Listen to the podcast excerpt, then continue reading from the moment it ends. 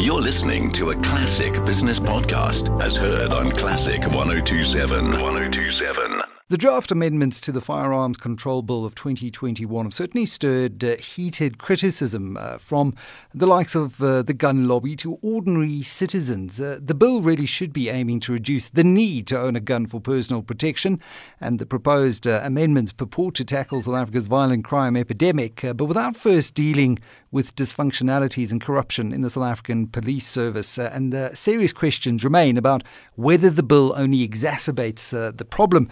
The amendments need to be evaluated against uh, the country's world topping violent crime statistics and why gun ownership is needed in the first place. I'm joined now by uh, Martin Hood, the country's leading lawyer on gun control.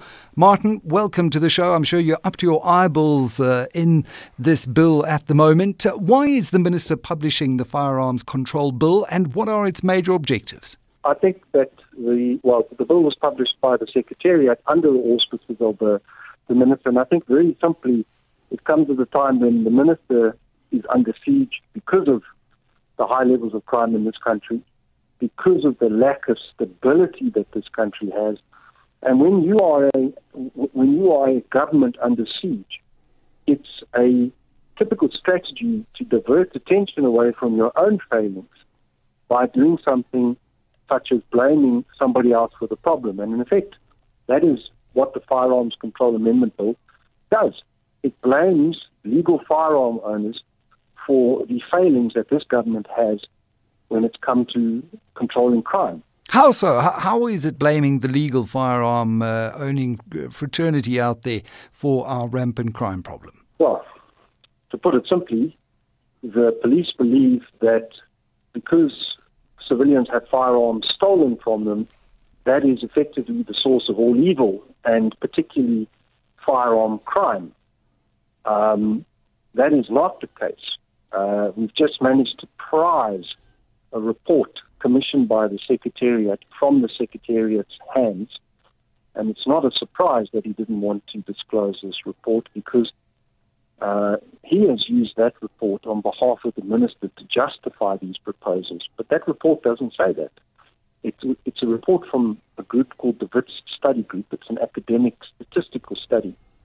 And it says two things which I think are very important for listeners to bear in mind. The first is that firearms are only used in 5% of crimes. So you can't say that firearms are the source of all crime in this country. But more importantly, this report says that the Firearms Control Act on its own is not an effective crime prevention tool. What is most important and more important is strong policing, effective policing. And we don't have that in this country. Yet the minister has deemed it appropriate to turn around and say, we're not the problem, legal firearm owners are the problem.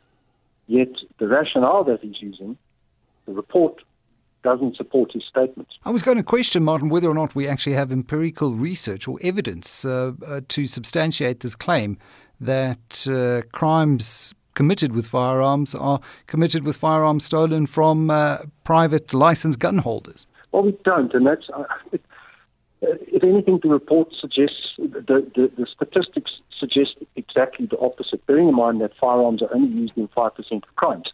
What we have, for example, is declining capability on the part of the police to investigate crimes. Um, only 19% of reported crimes result in a successful prosecution. And we have systemic failings not only in our policing system, but in our court system and within the National Prosecuting Authority. So we're looking at a complex mix of factors when it comes to why we have crime in this country. And the police and the minister, for reasons best known to themselves, have taken a very simple approach to crime and they've pointed at a group of people that are normally law abiding, and they said, You're the problem. But unfortunately, that conclusion is simply not supported by any factual basis whatsoever. If I can also just say, Michael, reading through these proposed amendments, and I, am going to use a, a, metaphor, and it's a very poor met- metaphor, but what the Secretariat has tried to do is to get a car mechanic to create a nuclear power plant. Mm. That is how poor these proposed amendments are. They show no understanding of the Act itself, no understanding of the educational and training environment. And I've just noticed, going through it just before the show, um, that they put a proposed amendment into um, these amendments that's already in the current legislation. So the people that drafted these proposals either didn't read the existing legislation or simply don't know what's in it. And that just shows how little thought has gone into these proposals. It shows that this is driven by dogma or policy that has no basis in fact or reality. That kind of sloppy drafting uh, really does uh, expose the bill quite seriously. And this removal of the right to own a firearm for self protection, I mean, what would that mean in effect? Uh, how many uh, licensed gun owners are, are there in South Africa who have that uh, listed as their primary reason in a country where we have rampant and violent crime and where many feel that SAPS isn't able to uh, fully protect oneself or one's family from well, well, intruders? I'm going to start by answering that in the following way. The, the Secretariat issued a press release on, on Friday saying that the use of firearms for self defense is extremely rare. Now, that's a lie, and it is incredibly misleading. And the reason why I say that is because the police don't take reports of successful use of firearms for self defense unless there is a criminal offense. If there's a criminal offense, they will open a docket of murder or attempted murder or pointing of a firearm. But that's where the police investigation ends because if there's no successful prosecution, that docket is closed. But it still reflects on the police records as an attempted murder, a murder, or pointing of a firearm. And you can't extrapolate simply by looking at the statistics whether that was a use of a firearm for self defense. And we've been asking the police for as long as I've been in this environment, so it goes on 25 years, for them to break down their statistics into better categories. And I'll give you some examples of the categories. Mm. If a policeman shoots somebody and kills them, are they using their firearm for self defense? Is it a lawful use of a firearm or is it an illegal use of a firearm? We don't know. What number of these killings results in criminal on criminal violence? What number of these killings would be by civilian owners protecting themselves? And for whatever reason, the police have steadfastly refused to even interrogate their own statistics to break it down into those sort of categories. And that says two things. The first is that the Secretariat can't say that the use of firearms in self-defense is extremely rare because it's impossible to determine it. And the second is that the police have a motive in not breaking down those statistics because I do believe that if that breakdown was possible, it would show that there is a very substantial use of firearms for self-defense in this country, successful mm. use. And that would completely contradict the policy statements of the minister and the secretariat saying that we don't need firearms for self-defense. And Michael, you and I know, we all know, people who have been involved in violent crime, violent confrontations. We know that the security industry is the first responder in most instances. And we all know someone that's unfortunately had to use a firearm to protect himself. I'm one of those persons. And I can speak from personal experience. I had to beg the police to even write what's called an OB entry into their register, just so that there was a record that I discharged my firearm. Because the police don't take that type of data, they don't take those reports. And that's the problem so, when when we're dealing in, in an environment where there's an absence of empirical data. It's very hard to draw the, the sweeping conclusions that are seemingly drawn via the legislation. What, what about firearms that are stolen from the SAPS, uh, so-called um, you know, uh, p- police guns that are used in crime. There, there, are several stories in the press about uh, guns going missing from uh, various SAPS offices all the time. So, so I think again we can we can break that into two distinct parts. There are firearms that, that there are police and military firearms that are stolen from the police and the military. Those are service firearms issued to police officers, and the police have um, a history, a track record of losing firearms. There was the recent last week break in, I think, at the Petty police station where a large number of firearms were stolen. The second category is firearms that are in the custody of the police. In other words, they've been handed in um, by the owner for destruction or they've been confiscated by the police. And we all know about the well known example of Colonel Chris Prinsloo, who sold many thousands. And when I say many thousands, the estimates in the press are underestimates. The number is in five figures, hmm. where he stole firearms and sold them into the criminal gangland market in the Western Cape. And he is not the only policeman to have done that. There is currently an investigation in the Western Cape into police members who've been doing exactly that. Again, they've been taking confiscated firearms in police custody and selling them out of the back door. So, a major source of illegal firearms, to put it simply, is the very law enforcement authorities that are trying to take away our firearms. And that is uh, the, the irony that I think is lost on very few here. I want to come back to the private security industry. How does this bill impact on the private security industry? Uh, and uh, what new responsibilities does it place on private security companies in order to uh, register and obtain firearms? I, I think I again need to just preface my response by saying that the private security industry in general rejects these proposals just as strongly as all other interest groups do. There's been some suggestion that the private security industry will benefit from these proposals. That's not at all true. These proposals place very severe restrictions on how a security company can obtain a firearm license, what type of firearm can be used, and how it can be used. And again, the drafters of the proposals have a complete lack of understanding of how the private security industry works.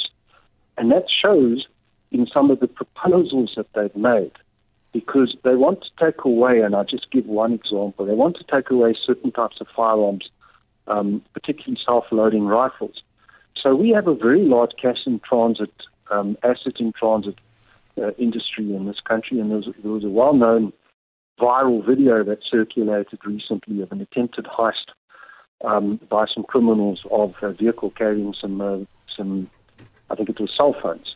Uh, went viral throughout the world. Yes, and those persons were armed with self-loading rifles, but they were attacked by people who had self-loading or automatic rifles. What these proposals do, and I'm going to put it very simply, is they want those very security officers to only have a handgun when they get attacked by up to 10 people with fully automatic rifles. Hmm. So this is putting the lives of security officers at stake because there's no way that you can be armed with a handgun and have any form of confrontation and protect yourself against a criminal who's got an automatic rifle that comes from the police or the army in the first place. Now, I mean, it just it boggles the mind. really, it, I mean, everything that we've just spoken about seems to uh, run uh, very counter to a policy uh, directive that is set from the president that seems to be based on uh, proper um, impact assessments, based on empirical evidence, and uh, in the greater public good. This doesn't seem to do that. It's uh, it's not. Well, there was no there was no consultation with any of the material stakeholders. And what, what I mean by material stakeholders is the security industry, the training industry, hunting associations, sport shooting associations. Uh, when I say, Michael, that there is just such a lack of understanding of firearm ownership by the people that drafted this bill, I cannot overemphasize that. And I don't want to bore listeners, but I'll give you one example. We have um, clay target shooting in this country. In fact, our clay target shooters are very successful internationally. They have Protea colors and they go and shoot all around the world and we win competitions. Now, clay target shooting is regulated internationally by a body just like the Olympics are. In fact, clay target shooting is an Olympic sport, by the way. Um, so if you want to involve yourself in competitive shooting, you have to comply with a set of international requirements. And these proposals have completely ignored those international requirements. So that people, if they want to shoot a competition, actually can't get enough ammunition to shoot a competition to qualify to get colors because there's a limitation on the amount of ammunition that you can possess. Oh. So th- that's just one ridiculous example of a failure to talk to stakeholders that could sit down and explain to the people that drafted mm. this. It's not going to work that way. Do you want to destroy um, people that are internationally competitive? You want to destroy their dream of representing their country. So, bottom, bottom line, Martin, just as we are running out of time, if, if the public want to make input into the bill, uh, what's the process to follow now? The Secretariat has given until the 4th of July to accept submissions. You can just go onto the Secretariat's website. However, there's an urgent application on Wednesday in the North Gauteng High Court um, to try and obtain a court order to extend that comment time. And the, the Secretariat released some documentation on Friday, late on Friday, um, one of one of which was this particular report that I mentioned, that contains a great deal of statistical data that needs to be properly analysed. So I suspect, and I'm waiting to hear from the Secretariat, I suspect that the Secretariat knows that they've got to give us more time now that they've released these documents. So I do expect that the time period will be extended. But you can lodge an objection by simply going onto the website of the Secretariat. There's an email address there, and you can have a look at the bill and you can state your objections. And I've sketched a number of potential objections in terms of restrictions on self defense, the security industry, the training industry, and so on. And I just want to finish by saying that there has been a massive groundswell from civil society in opposition to these proposals because people understand that if these proposals are accepted, people's lives are going to be lost. No. And I want to and I want to end by saying that a spokesperson from Gun Free South Africa said, "Why should farmers have guns to protect themselves? They're getting killed anyway, so obviously guns are no good." And I can tell you that that did not go down very well with farmers' associations and the agricultural unions in this country because it made people's lives seem very cheap and that, uh, uh, sadly, is uh, the, the bottom line here. We are talking about lives. We're also talking about livelihoods as well, as uh, this particular bill seems to be uh, aiming and shooting at the wrong target here. Martin Hood, gun law expert uh, and attorney, with the breakdown on the Firearm Control Amendment Bill of 2021.